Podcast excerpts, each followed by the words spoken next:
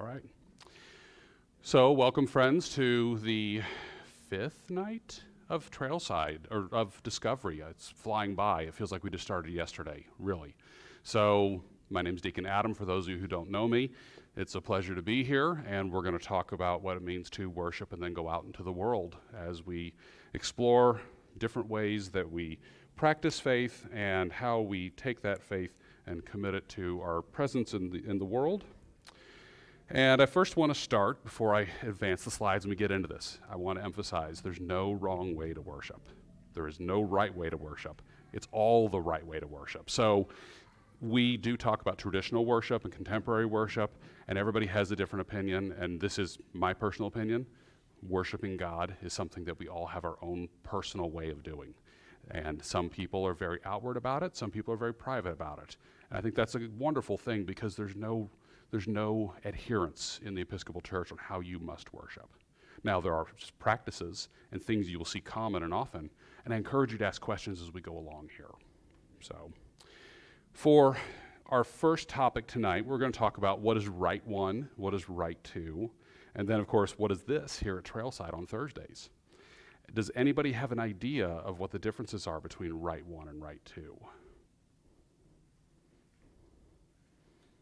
We do? Yeah? One difference is the language used, Yeah. um, the Elizabethan language as compared to the contemporary language. Yeah. That's probably the best way to describe it is uh, a tradition that is absolutely hundreds of years old and it's ancient in the way that it's written and it can be beautiful. I connect with that, that language very much so. Um, it can be practiced in a number of ways. We've seen altars where the priest faces the east, which looks like he, they, they have their back to you. And then we see people that practice worship where the priest is facing outward and looking towards the congregation. And even sometimes we have worship where the priest is in the center of the room and the altar is in the center of the room. Um, if anybody grew up as a Roman Catholic like I did, you've probably heard about uh, Vatican II and what that meant. And that was when the idea of pulling the altar away from the wall and bringing it to the center of the people was, was brought about in that church. But the liturgical movement is something that began in the mid late 20th century and brought people to the idea that should worship be something we all do in the same fashion, or is there something that we should do where we bring it into a, a centered room? Um, everybody has an opinion on that. I actually do not really have a strong opinion either way. I like both. And you can go to other Episcopal churches in Kansas City and see it done completely different. One of my favorite places in town outside of home here is St. Mary's downtown. And you will see a very ancient practice where the priest and the deacon and all the people who are part of the celebration are facing the east and they're, they're looking towards essentially uh, uh, the, the cross and, and, and God towards the east, like a morning star rising. And it reminds you a little more of a Jewish temple in the, fa- in the fashion that they're looking towards the rising of God in our life. And here at St. Andrews, our altar is just enough off the wall that you can see myself and, and Mother Jean and Father John and Mother Rita kind of sneak behind it and look out at you. And then you can go to other churches like St. Michael and All Angels in Prairie Village, and the altar is much more centered in the room, and people can come all the way around the altar to receive communion. So there are different ways that that, that practice can be applied, and it means things to different things to different people. The music um, that we practice here in our Rite One service, we have a cantor that comes and sings. And a cantor is the liturgical word for a soloist. That is one person that sings the hymns for us. And it can be very moving in the sense that it's very personal and more, much more intimate in, the, in that nature. Uh, in Rite Two, we have a full choir, so we have a choral Eucharist where you see the spectacle of the full choir offering their praises to God, and we're all invited to sing along. So, Rite two is something that most of you are probably familiar with. That is our contemporary worship in the Episcopal Church that is most commonly seen in most Episcopal churches around the country. The language is modern. We use today's language in how we offer our prayers and we read our scripture. And you will, you will also see here we do something very contemporary where we use screens instead of bulletins. And it's much more relaxed in the sense that people can kind of sit anywhere. If you were here last Sunday for our pet blessing, this room was set up in a similar fashion, except we didn't have the tables for everyone. We just had rows of chairs. And the band was over here, and Father John was on the other side of the screen with an altar, and all the praise music was on the screen. So I invite you to explore those things and try the different styles of worship here. You may be surprised what you like. It might not be what you f- first connected with. It wasn't for me. I loved Rite 2 and found that I love Rite 1 a little more so but it's just it's just some of the prayers speak to my heart more. So, what's in a name? What is this idea of communion? You know, you, are going to hear at the, at the, Episcopal Church Holy Eucharist a lot, or the Eucharistic service. And Eucharist is essentially a modern version of an ancient Greek word that stands for the Great Thanksgiving, the Lord's Supper, or a Mass. The word Mass also comes from an ancient Latin translation, which essentially means worship service. So these things are things to consider when you hear these words, and they can make you feel a little bit like if you don't know, you're not in in the know, but we don't want anyone to feel that way. We use the words, they roll off our tongues because we're, we're immersed in it, and we welcome anyone to ask questions. There's no wrong way to do communion in the sense that you're supposed to call it one thing versus the other. And a question to ask you is how do they change your perception of what's happening in the liturgy? Does Eucharist sound more formal than the Lord's Supper? Does the Great Thanksgiving sound less formal or more formal? Those are things to consider. What sounds more inviting? Things to think about. So you're, when you're at a worship service, especially across the street, you're going to see a whole lot of people doing a whole lot of different things. And you may occasionally see people cross themselves, and you may see them bow when they hear the name of Jesus. Or the thing that always caught me when I was a child at, at, a, at, a, worship service was the gospel. And I always saw them doing this little funny thing with their thumb, and I didn't know what it was, and kept asking my mom, What is that? And she would explain to me, She goes, They're making little crosses over their, their, their head, their lips, and their heart. And for some of us, the physical act of practicing something helps us connect with what we're worshiping. And something about that that I think is interesting is has anybody considered what physical practice looks like in contemporary worship? Because it does happen, especially in a very energetic place. You'll see people raise their hands, you'll see people dance and jump. People are practicing physical worship. Sometimes they don't even realize they're intentionally doing it. It can be more intentional in the Episcopal Church, um, but it is absolutely your personal style my wife Kim and I, we are in total disagreement over this. I am, I am absolutely a Roman Catholic at heart in the sense that I cross myself, I, I bow with the name of Jesus because it connects me. And she grew up in a non denominational church and doesn't even think about it. She witnesses and watches and feels just as connected without any physical acts. So, if you ever have any questions about this stuff, I mean, we are here to answer those things. And you're going to see a funny word, and, and this word we see all the time in the, in, the, in the liturgical world is rubrics. And rubric is essentially the rules. Well, rules, just like most in the Episcopal Church, are made that you may do it, some should do it, but no one must do it. There is no hard rule of what you have to do to worship with us. And when you read in the Book of Common Prayer, you may come across in there little defined print. Sometimes it's in red. And if you read that little defined print, it'll tell you what should be happening with the physical actions at that time. Like it may say the priest breaks the bread at a certain point in one of the Eucharistic prayers. And that is essentially the stage directions. And I love the fact that it's printed in there as a suggestion of how it can be done. Yes, Neil. Well, I'm just going to ask you, what, what are the cues?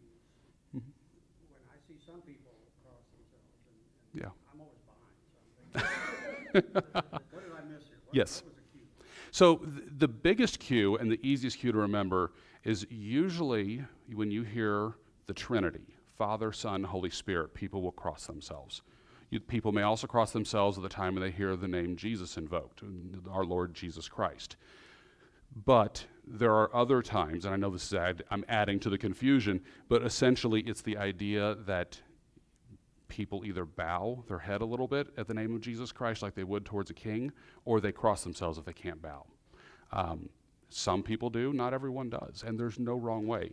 But it's traditionally an idea is that you would cross yourself.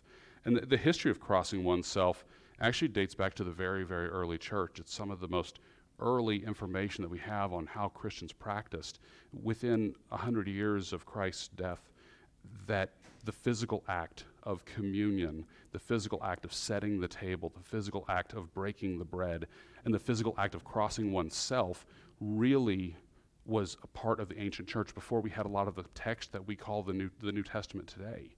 So, this idea that we use these physical acts is something that is handed down for al- almost 2,000 years and made its way to today that it's still in practice, but that's when you would hear it often, or, or when people would cross themselves often, is when they would hear the name of Christ or an invocation of the Trinity, Father, Son, and Holy Spirit.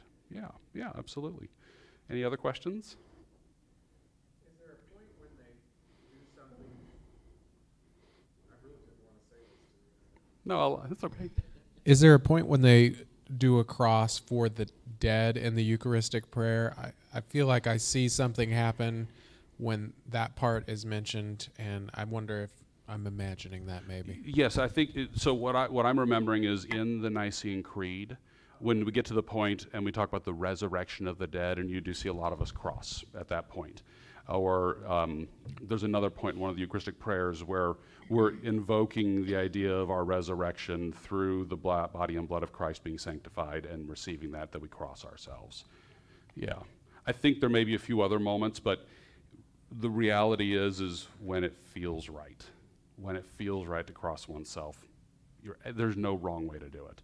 I have seen people that worship that during the Eucharistic prayers, they cross themselves and they talk about the baptism. They cross themselves again when they talk about they talk about the Holy Spirit, and once more a third time at the resurrection. Some people are very reverent in that. And speaking of reverence, bowing and kneeling and standing, all those things, there, there are traditional meanings to that, and people may and some, and, and some may not. Um, traditionally, the rule was is that we sit to listen and learn, and we stand to praise, and we kneel to pray. So, in a traditional service, a very traditional service, you may spend more time on your knees on the kneeler than you would standing or sitting. And at some parishes, you will see that. People kneel for the duration of the Eucharistic prayer. Now, my body can't handle that after a spinal fusion, and I can sometimes get down there and kneel for a few minutes for a confessional prayer, but I don't kneel often anymore. And there is, once again, no wrong way to do that. Um, bowing is something that some people do when they enter the room. They bow to the cross at the end of the aisle in front of the altar before they enter the pew. Some people genuflect. That is a physical act that I cannot do. I, you know, they go down on one knee and then stand back up. So there, there are many things that people do in worship. I did find one year when I first attended my first Good Friday service, kneeling for the confession hit me in a much more emotional and spiritual way than it ever did when I was standing and saying it. And it changed my perspective on getting on my knees for God. And it works, it works for me. So I think we've covered. Is there any, any questions on those, uh, those actions or items? Push or pull. Push or pull. okay, I learned a different way when I was a young Roman Catholic kid, but I know I, I have to think about it. It's up, down, left, right. But I've seen people do it the opposite, and I'm not sure. I think in Europe they actually do it the opposite. In the Orthodox Church, thank you. well, we hope for everybody at home that you, you can hear us. We're all having a good time here. We hope you are with us as well. So. So, whenever you look at the bulletin in a service, you may see two specific moments in the service. One is called the Liturgy of the Word, and one is called the Liturgy of the Table. Technically, we're performing two services at once when we come together to worship on a Sunday. And the Liturgy of the Word is where we think of most of our prayers happening and most of our learning happens. We hear Scripture, we recite a psalm together. We will hear the gospel proclaimed from a deacon or a priest in the middle of the room. And then we'll hear a sermon where it's a reflection uh, on, on exactly what did, what did we hear, and it invites questions in our minds. We'll then proclaim our faith in the creed. And you know, I like to point out when we talk about the creed, and people ask, well, what, is, what, what does your church believe in? Some churches state very clearly, we believe in this, and they have this essential covenant, or they have um, a different set of beliefs that are stated very clearly. We are a creedal church. We believe in the Nicene Creed. It states everything that is necessary to be a baptized Christian in, in the church. The Apostles' Creed came about roughly about 800 years after the beginning of the Nicene Creed, and it was a shortened and more condensed version. It has a little controversy around it because there was a time when the Nicene Creed, um, there was a question about whether Jesus descended into hell and brought the souls from hell to heaven. And what did that mean for the people who died before Christ's existence? Those are theological debates that we have a group across the street that meets on Sunday morning can, can absolutely fascinate you with. And I joined that group and learned a lot from very worthy scholars. Um, Christian Journey uh, is, is such a wonderful place where they will go in depth on these things and they'll talk about the theology of their theology and how they perceive it and scholars and how they, how they see it. The reality is, is that we are doing the best we can. It took almost a thousand years for the current form of the Nicene Creed to be written and then translated into English. And it's not necessarily the same in every church. You'll hear it done a little differently if you go to a Presbyterian church or even a Catholic church or a non denominational church. You may not hear it at all. Several, several churches practice differently, but the idea that we are saying we believe in this Trinitarian God is with the whole goal and essence of the Nicene Creed and the Apostles' Creed. There is a third creed that is in the back of the book, the back of the Book of Common Prayer, that we don't use often. Actually, I don't think it's really ever used at all anymore. It's a historical creed. It's called the Athanasian Creed. And it really tries to explain in detail how the Holy Spirit exists, how the incarnation exists, how Jesus Christ descended from the Father and is connected to the Father as one. And for many of us, and I say us because I truly am confused by it, it confuses me more than actually answers questions. But the, the thing I love about the Book of Common Prayer is that it has the historical documents, like the 39 Articles of Confession. When at one time in the English church they tried to really solidify what do we believe. And other churches still practice some of those things and talk about those things. They're a part of our history, and they're, which form us to today. We focus specifically on the Nicene and the Apostles' Creed. So I want to ask a question if anybody knows the answer. Do you know when it's proper to say the Nicene or the Apostles' Creed? There is a, there is a proper for this. Apostles' Creed morning prayer. It's okay. I'll repeat it for people online. The Apostles' Creed, morning prayer, and really any prayer service where Eucharist is not offered. So the Eucharistic prayer is a requirement. There's actually a set of requirements if you go into the Book of Common Prayer under Eucharistic prayers, and it will tell you what the order of worship has to be in order to properly have Eucharist. A gospel must be proclaimed. And that's why sometimes, even Mother Rita was a great example tonight. She preached on Philippians, Paul's letter to the Philippians, but we must proclaim the gospel of Jesus Christ out of one of the four gospels Matthew, Mark, Luke, and John.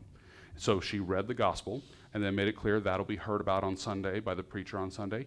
Now we're going to focus on Paul's letter, which the fancy Greek word is epistle. Epistle is essentially a letter.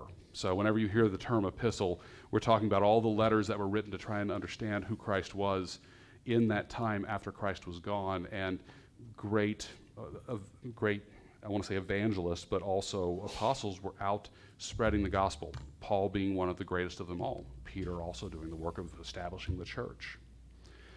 So we hear the Psalms every Sunday, and we hear the Psalms often, and we pray the Psalms all the time. And the thing about the Psalms that I love is they're pre written prayers that come to us from the Hebrew Bible, the Old Testament Bible.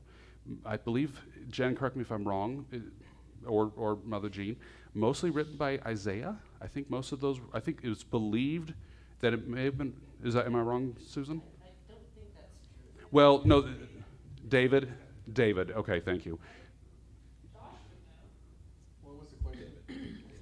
David. Okay, no, that's it's, it, it's technically they're anonymous, and there's always been debate about who wrote these, but essentially they cover all the human heart's conditions, all the things that we see and experience in life, from sadness to sorrow to happiness and joy. And the apostles, or uh, the apostles, the, the, the Psalms are really a part of the structure of our service as a communal opportunity to pray something together that's ancient, but may speak to our contemporary times and what we're personally going through in the moment. I find often in a worship service that we're praying the psalm and it's touching me in a way that I'm being emotionally affected in my personal life.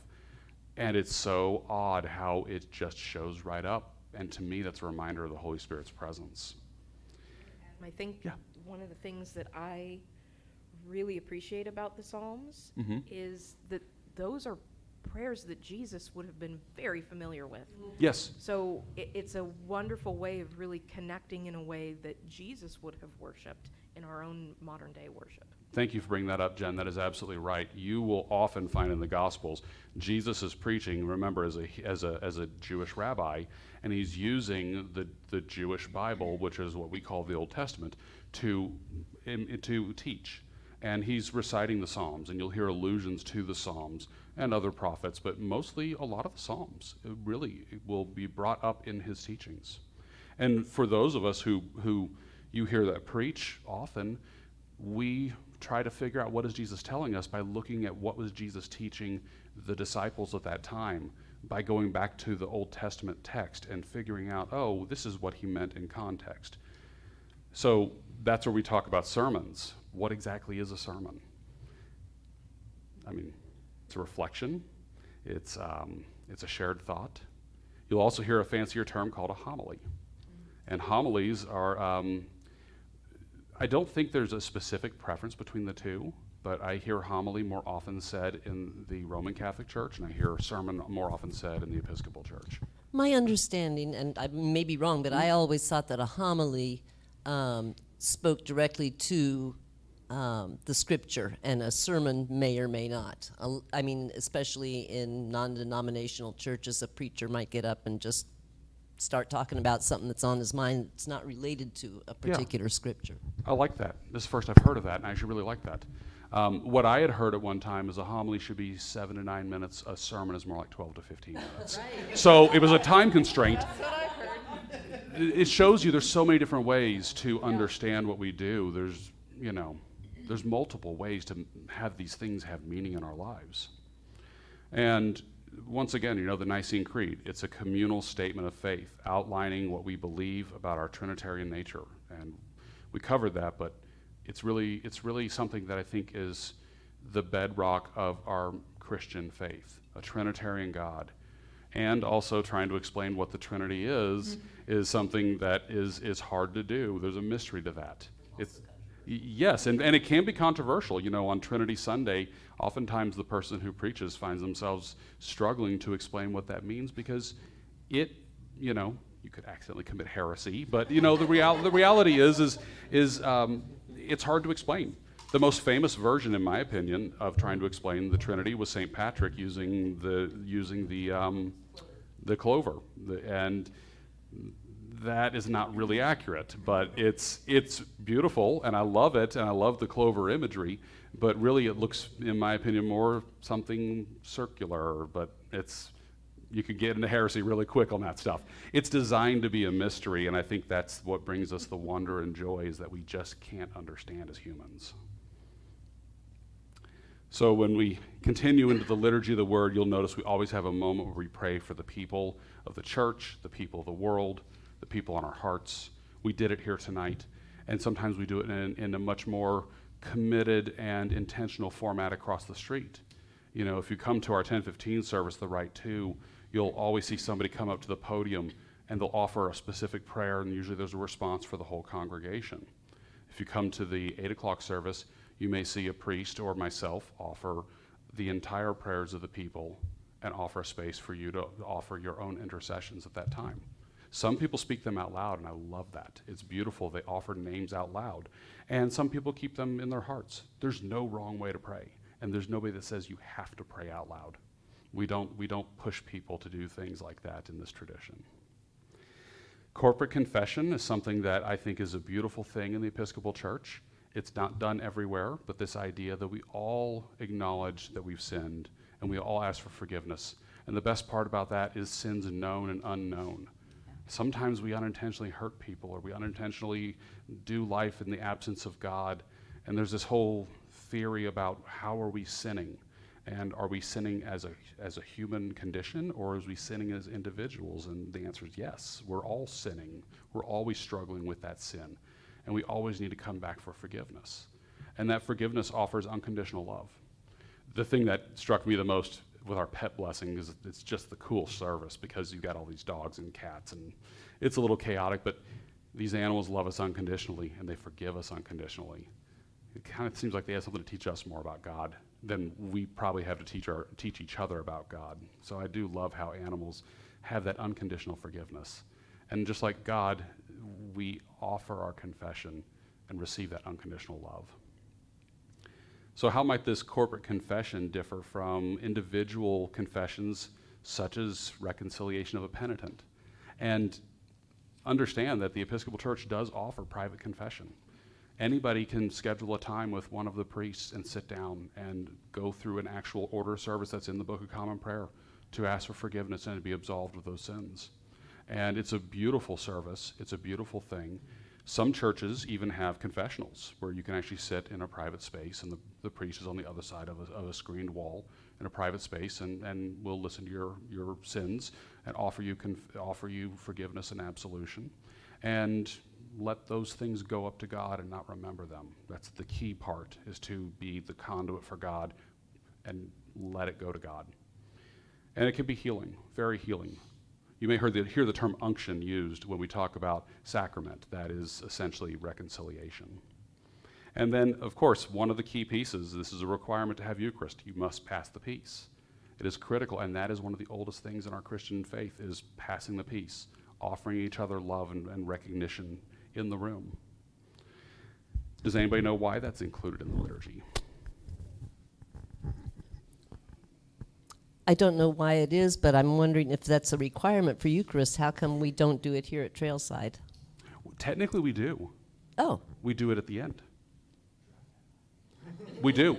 And actually, at the pet blessing, we offered it at the very beginning. So there's no place where it has to technically be. It can be anywhere in the service. And at, at, at Sunday for the pet blessing, Father John asked everybody to pause for a moment, turn to their neighbor, and say hello. That's passing the peace. And here we say, now go out into the world to pass the peace. And it's a part of the dinner service and a part of the conversation that comes after when we start to connect with each other.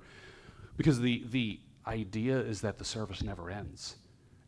And, and that's something that, um, as your deacon, when I dismiss you to go out into the world, I'm not ending the service. I'm dismissing you to keep going out there and keep worshiping out there because that worship out there is just as important as this worship in here. It never ends. So I really appreciate the question. You're, you're, it's absolutely great that you're noticing those things. Thank you. well, I just thought of it. No, I actually, actually we, we, we did talk about it a long, long time ago when we first formed Trailside and we discussed the liturgy, where to put it, and how to make people feel welcome. And it was intentionally designed to be a greeting at the beginning to break the ice, make everybody feel acknowledged and welcomed in the room. I love seeing it at the beginning of services. What a great way to make people feel like they're seen and heard and to say hello. Now, we do that because we don't have ushers and greeters over here like we do across the street, where you're probably greeted coming into, into the entryway. So, the liturgy of the table, this is where we get into communion, Holy Communion, the Eucharist, all those different terms. You'll see a couple specific things that are very important in order to actually have communion. There's an offering that has to be offered. And when you see the offering, that's when you'll see the ushers come around with, with collection plates. And you may see at some churches the bread and the wine is processed up to the altar and blessed along with the gifts from the people. And the idea behind this is that we are giving our hearts and giving ourselves over to God, and God's giving us something in return. It's a very, very democratic, very Greek value to this idea of transactional experience. Oftentimes, you'll hear one of the most beautiful and moving musical pieces during that time, and it's often not not does not requested that the congregation sing along with it. It's something that the choir offers to to the people in reflection as we prepare our hearts. And setting the table. This is something that I love, love, love to do. I don't know why. I should have been a waiter. I didn't realize that I just love I just love setting the table. And this, you know, it's bringing out all what we call the holy hardware. And this is the chalice and the paten and and all these little things that mean something very special, but really are creating sacred space for this idea of the bread and the wine being Christ. Now, that is another topic for another day. Some people believe it to be a memorial. Some people believe it to be transubstantiation, which is a very fancy way of saying this turns into Jesus Christ on the plate. Officially, the Episcopal Church says it's transubstantiation, but you will find that you will never find the same answer between two different people. We all have a different interpretation of what it is, and it's all correct because there, there are times that it's said, it sounds like a memorial in some of the Eucharistic prayers, and it sounds like it's, it's a remembrance. And some churches go that direction with it, and they treat it strictly as a memorial. Some churches believe it to be so holy they adore it. You know, adoration is something you'll hear in the Catholic Church, and they will hold up the host, and it'll be in a specific humeral veil, and they will make sure that it is only seen and the priest is veiled, so the priest cannot be seen while holding that. So, yeah, Steve. One of the things that I really enjoy service is the Eucharist. Mm-hmm. I mean, it's very important for me. I was raised a Baptist, and my mother still is technically a Baptist, and I try to explain this to her, and she says, "You do it every Sunday," and it just kind of I've seen that seems to be one of the big divisive points. I've heard of people having churches where they just set it at the back of the room. You can go back and serve yourself. Mm-hmm. Is there right or wrong or? It depends on what your belief is. You know, i the oldest version of it would be the practice of communion often and communion every time we gather. Um, there have been reformations over the course of these 2,000 years where people have been in disagreement over how that works. The biggest one being the Reformation that came about under Martin Luther, and then the subsequent theologians that said, "Do we need this, or or are we predestined to go to heaven? We don't even choose that." I mean, there there are, and that that's you'll find that often in, in Presbyterian churches. Your choice to go to heaven is not your choice. God chose you and you are just finally acknowledging that acceptance. There are so many different ways that, that it is practiced that for me to say there's one right way or one official way would be it, it would be insincere because I truly believe that people that practice and don't feel the need to go for communion are just as worthy of God's love and God's acceptance and forgiveness and feel that same spirit. But for me personally, it's communion like it is for you. It's, it's, it's Holy Eucharist, absolutely. I find that I'm a much happier human being when I practice going to the altar for communion more often. And I say that because I recognize that even in the Episcopal Church, we don't often always have services that have communion. Prayer services used to be a more common thing before this version of the Book of Common Prayer came about. And communion only happened, I believe, monthly. It may have been quarterly in some places. And it was, it was often more about the prayer service, that feasting on the word, than actually feasting at the table. And the liturgical movement, or the, yeah, the liturgical movement shifted us more towards a Eucharistic centered church. So, Well, correct me if I'm wrong, but like in Western Kansas, for instance, that's common in a lot of churches with bivocational clergy, right? Where they don't Yes. have a priest to perform the Eucharist every week. As a matter of fact, um, something that we are we are now doing in the Diocese of West Missouri for the first time in a long time again are deacons' masses, and a deacon can offer everything that you see in a mass, with the exception of sanctifying the bread and the wine, and they may pull that element out of what we call reserve sacrament. There's little boxes in every church that hold that reserve sacrament, and they offer it from there after saying the Lord's Prayer. But sometimes, in the absence of even a Eucharistic minister, like a deacon, a priest, or a certified licensed Eucharistic minister, it will be just a prayer service. As a matter of fact, I think often of our, our friend Rosina, who's probably online with us right now from Grace Church in Chillicothe. And they don't have a priest. They do have a deacon who's in charge. But I think at times they offer just prayer services on Sunday mornings. And they have lay, lay preachers, and, and I believe she is also one of the leaders of those prayer services, which is pretty cool. There's more power in the laity than I think is often said enough. Everybody can lead a prayer service, or you just pick up the book and do it. I mean, really, it's in there. It's the morning prayer, noonday prayer, evening, and compline. It's beautiful. So, of course, at the end, after we've broken the bread and after we've, we've fed everybody in the room, we dismiss. And dismissal, oftentimes you'll hear, comes from a deacon. It can come from a priest, but it's this idea that we're going out into the world to continue the work. We're not ending the service. We'll just, we're pausing it and we'll come back later. So, the very idea of going out into the world is important for us because our baptismal covenant actually tells us that it is our duty as a Christian to go out into the world, to continue in the teaching and fellowship that the apostles did, and breaking the bread with people and praying with people, and to preserve and resist evil, and whenever we fall into sin, to come back and repent. Those things are told for us to do, and to proclaim the word an example of the good news in God in Christ. What is spreading the good news? Is it helping a neighbor? Is it being kind to somebody in the store? Is it letting something pass even though it aggravates you while you're driving down the road and not getting mad? Yes, it's all the above. How can we be more peaceful in the world? And how can we seek and serve Christ in all people? This is the thing I like the most seeking and serving Christ in all people, not seeking and serving Christ in all baptized Christians. That means people that you may truly disagree with and not even like. But we have to recognize the dignity in every human being if we're all created in that likeness and image, which takes us to loving our neighbor as we would love ourselves. Now, I know that's a beautiful line, but the hard reality in 2023 is not everyone loves themselves very much. And that is a hard thing to say. How do you want to go out and love someone as you would love yourself if you struggle with that? I don't have the answers we live in a hurting world, and we, that's why we need to pray and we need to be kinder to each other and go out and serve each other more. Striving for justice and peace among all people and respecting dignity. Has the church historically done that? Hmm. I think the, the, obvious answer is no. We've, we've not. The, the church has hurt people, and it's hurt people since its existence because as humans, we sin corporately, individually we have to reconcile. And reconciliation is such a key piece.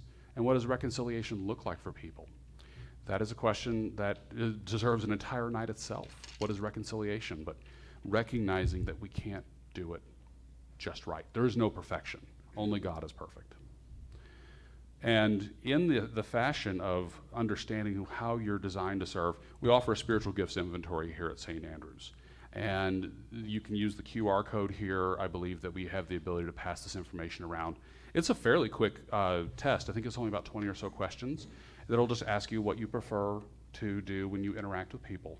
And it may say that you prefer to greet and be social, you're outward, and you have a lot of energy when you're around people, and it gives you more energy. You might be a great greeter or great in hospitality. And other things may make you feel that you should be involved in the worship of the liturgy. Maybe it's setting the altar like our sacristans do in Altar Guild, or becoming an ordained person like, like Mother Jean and myself. And Josh, I mean, you know, in another tradition. I mean, people find themselves answering God's call in many different ways, and there's thousands of ways to answer that call. And of course, all the things that we offer at St. Andrews whether you want to be a part of the communal life within the church or serving out in the world. This is the list. And thank you to Jen for making this list happen. You can see at the top it's worship and music and all the things that we offer to make prayer and worship and the spiritual life of St. Andrews happen weekly. And then service, going out into the community, serving our friends and neighbors around us. There's a variety of ways, and St. Andrew's outreach program is, is such a wonderful entity because it offers someone a way to serve every way that you may possibly imagine.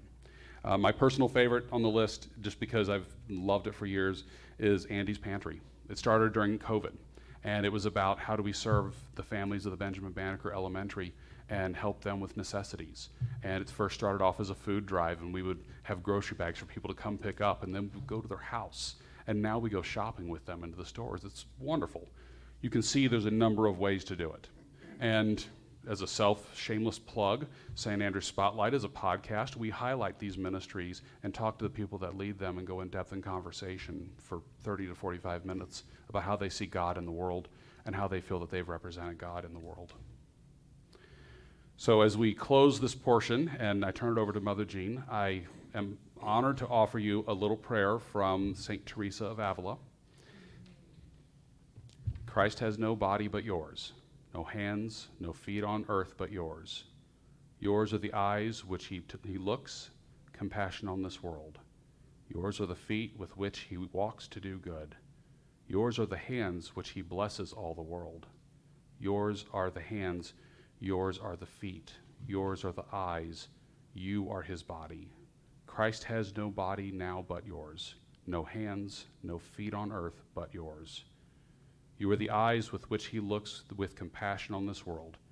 Christ has nobody now on earth but yours. Amen. All right.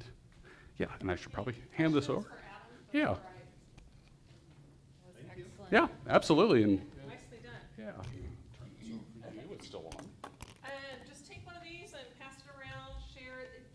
The, uh, my portion will be very brief. It's really about what happens after discovery for all of you. We, next week is our last week, and so what does that mean? Um, and we, the next step is really what happens when you go through these, the red doors across the street or the clear doors over here? Where do you hope to find yourself? You've been together for six weeks learning about um, the Episcopal faith, getting to know one another, and perhaps um, you still have questions or you hear God kind of nudging you in one way or the other. And so there's many paths um, to go down as you become, if you so choose, to be part of our community.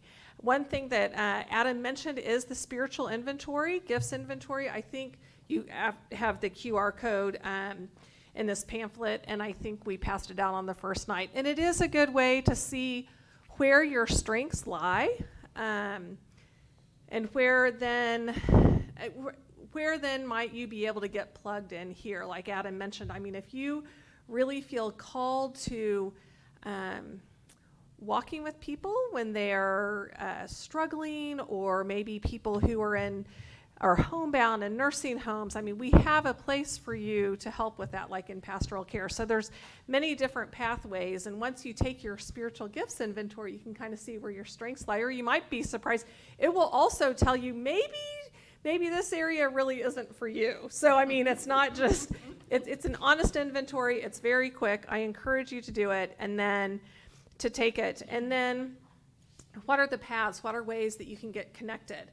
Well, there's a learning pathway. If you're wanting to, to dig deeper in formation, and we offer so many different uh, classes, um, and I have listed in the different areas people to contact. So, um, thank you. So, learning, for instance, adult formation, children, youth, young adult. So, um, I've listed our staff people who are represent who you can contact if you want more information about learning.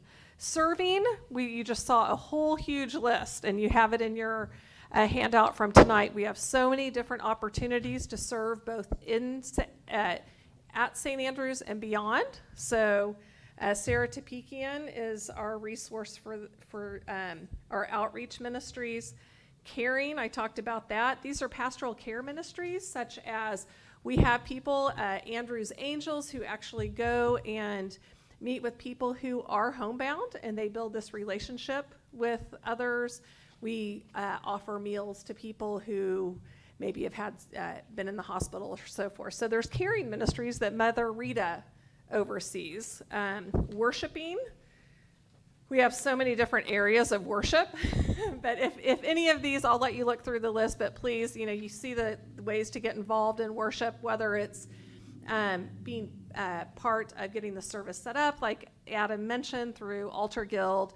Um, we have acolytes, we have people who help. Um, Paul is a Eucharistic minister. You joined Paul Johnson. So just if, if you feel called to any of these, please contact the people connecting. Um, so there are different ways to connect here when we uh, call our community engagement. So connection partners, they, I do want to raise connection partners. These are, if, if you, are- we have people that will um, kind of partner with you or like big brother, big sister, or whatever. But if you're wanting to connect with uh, people that have been members for a while, we have uh, parishioners that would love to meet for coffee and conversation and they'd sit with you in church. Have you, Susan, have you been a connection partner before? Okay. Um, but it's a great opportunity to get to know, like I said, parishioners that are already here, have a familiar face when you come to church on Sundays and ask all sorts of questions. So if you're interested in connection, a connection partner, please let me know and I can get you set up with um, someone. And other ways to connect, of course, there's all sorts of ways over here because uh, for community engagement, so being baristas, um, we have an art show, people can help with the art show and so, so forth. All of this can be found on our website as well. And as you can see, there are so many different ways to connect. Um, if you're still not sure, reach out to one of us, Adam, Father John, um, and Mother Rita. We would be happy to have conversation with you to see where you are and what questions you might have and where you'd like where you see yourself next. Um, lastly, just some next steps here. There will be a newcomer blessing on October 29th. Um, so for anyone who has wants to be a member, has become a member, it's just uh, raising up and praying for people who have come to St. Andrews in the past year. And so you all are invited if that is something you want to be a part of. There are sacramental steps that you can take um, as part of membership here. Um, if you haven't been baptized, you can certainly be baptized. There's confirmation, there's reaffirmation. So if you have been, um, and then there's receive. So reaffirmation, if you've been confirmed earlier in life, but you're like, yes, I think I really want to reaffirm my confirmation. Um, uh, then you, you can do that. And then being received is if you have been confirmed by a bishop in a different denomination, you can be received in the Episcopal Church. None of this is mandatory, um, but these are just different options. Uh, and then if, if you're like, yeah, I think I want to be a member, it's pretty simple. Um, you fill out an information sheet if you're uh, from a different uh, if you're if you have a membership at a different church, we would want to transfer that membership. Um, and then uh, you are just a member of St. Andrews, and we welcome you with open arms. So, any questions? I went through that quickly. I apologize that if I went too fast, but okay, very good. Yes. There is one question that some people may have um, on the uh, spiritual inventory. There's there's a uh, scan me thing. I forget what you call it. Yeah. QR code. Right, QR code. Is there a, an actual website that? Yes, so people can go to? actually, and I can send that to you, we are using, oh my gosh, it's the diocese, it's not from our diocese, Diocese of Long Island. Oh, spiritualgiftquiz.org, so, Spiritualgiftquiz.org. but I can send that out to you. And they'll send you the results, and it's, it's, inter- it is really interesting. It's very good. It's very Yeah, good. they send, yeah, so I would encourage you to do that. Um, next week is our last week. We'll be doing an instructed Eucharist, uh, one of my favorites. Um, I never get tired of that, and I seem to learn something even though, I don't know, it's just great. It's great the, the conversation that takes place around the instructed Eucharist, but we will still meet here, have a quick bite to eat, and then we'll go across the street and have our instructed Eucharist across the street. Okay, anything else? All right. Well, thank you all. Go Chiefs. Travis Kelce's playing, I guess.